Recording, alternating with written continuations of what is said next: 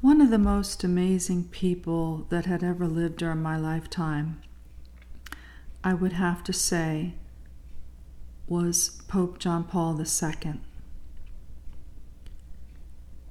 He was our Pope during 1978 through 2005. Pope John Paul issued the apostolic letter Ordinatio Sacerdotalis 1994 officially declared the Catholic Church has no power to ordain women. Was not ex cathedra papal statement, but part of ordinary magisterium. Thus, according to the prefect for sacred congregation for the doctrine of faith, the teaching is infallible. Papal encyclicals are letters addressed to the world on contemporary issues and concerns. John Paul II wrote Laborem Exercens, 1981, on human work, Veritas Splendor, 1993, on natural moral law, Evangelicum Vitae, 1995, on dignity, sanctity, inviolability of human life and things that threaten it, abortion, euthanasia, death penalty, and Fides et Ratio, 1998, on compatibility of faith and reason.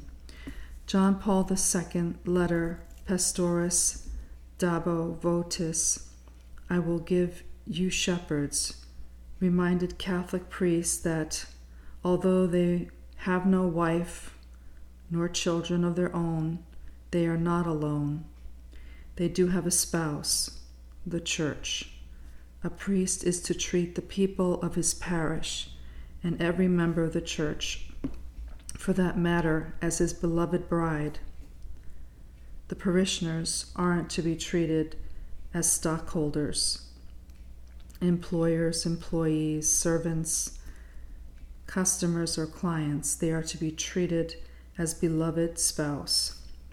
The priest marries the church because the church is confined and considered the bride of Christ, and the priest is considered another Christ by virtue of the sacrament of holy orders. So the priest must love the church as Christ loves the church. It's a spousal relationship and a covenant of love. When John Paul II was in his last months of life, suffering from Parkinson's disease, he had issued a statement that the terminally ill must always be given at last. Hydration, water, nutrition, food, and normal care, clean clothes, bathing, and shelter. All ordinary means to sustain life and treat disease or injury are to be done while extraordinary means can be withheld. The only exception is a person whose digestive system has shut down. The use of a feeding tube would be redundant because the stomach is no longer working and is therefore unable to absorb food or drink. Otherwise, ordinary procedures like performing an emergency tracheotomy or inserting a feeding tube into the stomach ought to be done to any and all sick persons, whether terminally ill or not. If these are not done, and the person starves to death or dies of asphyxiation, it is considered euthanasia. Those directly involved may be guilty of the sin of murder or neglect, homicide, even if the state never presses charges against them. Mm. Pope John Paul II said in his letter Familiaris Consortio 1981 individuals born into a family may more easily see their membership in the family of faith, known as the Church. Baptism makes a child of God. We belong to God's family, being able to call him Father and seeing Jesus as our brother. Human sin and weakness have entered into the equation. and innocent victims, namely children, suffer when families are divided due to broken marriages. Tragedies like death, illness, abuse, abandonment inflict harm on families and family members. All the more reason, Pope John Paul II said, people need the spiritual family of the Church to sustain them when even their own natural family falls short. John Paul II added on the mysteries of light, known as the luminous mysteries, in 2002. He reminded us so beautifully to pray the rosary and recall those mysteries of light on every Thursday and during the season of Advent. And those five mysteries are the baptism in the Jordan, the wedding feast at Cana, preaching the coming of the kingdom of God, the transfiguration, and the institution of the Holy Eucharist.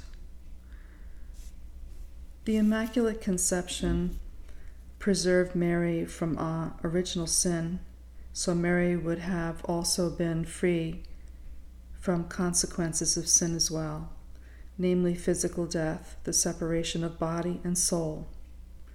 The Eastern Church uses the term dormition, which means falling asleep rather than death to describe what happened to her before the Assumption. But because she joined her sons in suffering on the cross, Pope John Paul II said that the logical conclusion is that she also willingly followed him through her own death as well. John Paul II chose to celebrate all beatification masses himself, either in Rome or in the city where the newly beatified was buried. Mother Teresa died on September 5th of 1997, the same day of Princess Diana's funeral. Six years later, John Paul II beatified Mother Teresa. On October 19, 2003, more than 300,000 pilgrims were in attendance at St. Peter's Square in Rome. John Paul II was the 264th Pope the first non Italian pope in over 450 years. He was born on May 18, 2000 uh, to, May 18, 1920, in Wadowice, Poland. He was son of Karol Wojtyła and Emilia Kaczorowska. His mother died when he was only nine years old. His brother Edmund died in 1932, and his father died in 1941, a non commissioned army officer the Nazi invasion occupied Poland in 1939, forcing him to work at a stone quarry from 1940 to 1944. Then he worked at a chemical factory to prevent deportation to Germany. In 1942, he felt called to the priesthood and joined the seminary of Adam Stefan Cardinal Sapieha. Archbishop of Krakow he was ordained November 1st, 1946, as a priest and sent to Rome. He earned his doctorate in theology from the Dominican Seminary of the Angelicum in 1948. He wrote 84 encyclicals. He beatified 1,338 people. He canonized 482 saints, created 232 cardinals, and he's the third longest reign as Pope for 26 years, 5 months, and 17 days. Pius IX was 31 years as Pope, and St. Peter was 34 plus years. John Paul II's funeral was attended by four kings, five queens, 70 presidents and prime ministers, 14 leaders of other religions, 157 cardinals, 700 bishops, 3,000 priests, 3 million deacons, religious sisters, and brothers in laity. He was beatified by Pope Benedict XVI on May 1, 2011, the feast day of Divine Mercy. 1.5 to 2 million people attended his outdoor Mass. So, this is the great John Paul II and my special tribute to him. And he was and is a remarkable saint for us to imitate. He gave us so many truths to reflect upon and to apply to our life, and we should take it seriously. And thank God for John Paul II for the life of devotion that he gave us, a saint in our lifetime, just like Mother Teresa of Calcutta. These were men and women who devoted their life to Jesus every single day. They did small things in big ways for Christ, and we need to do the same. I'll never forget one year, um, Mother Teresa, John Paul II, and then President Ronald Reagan all met for a confidential meeting in Miami at the Vizcaya Gardens. And I thought, three of my most favorite people in my lifetime. But John Paul really stands out as being someone I greatly admire. And I love sharing his life story with you. And I hope that you enjoyed it as well.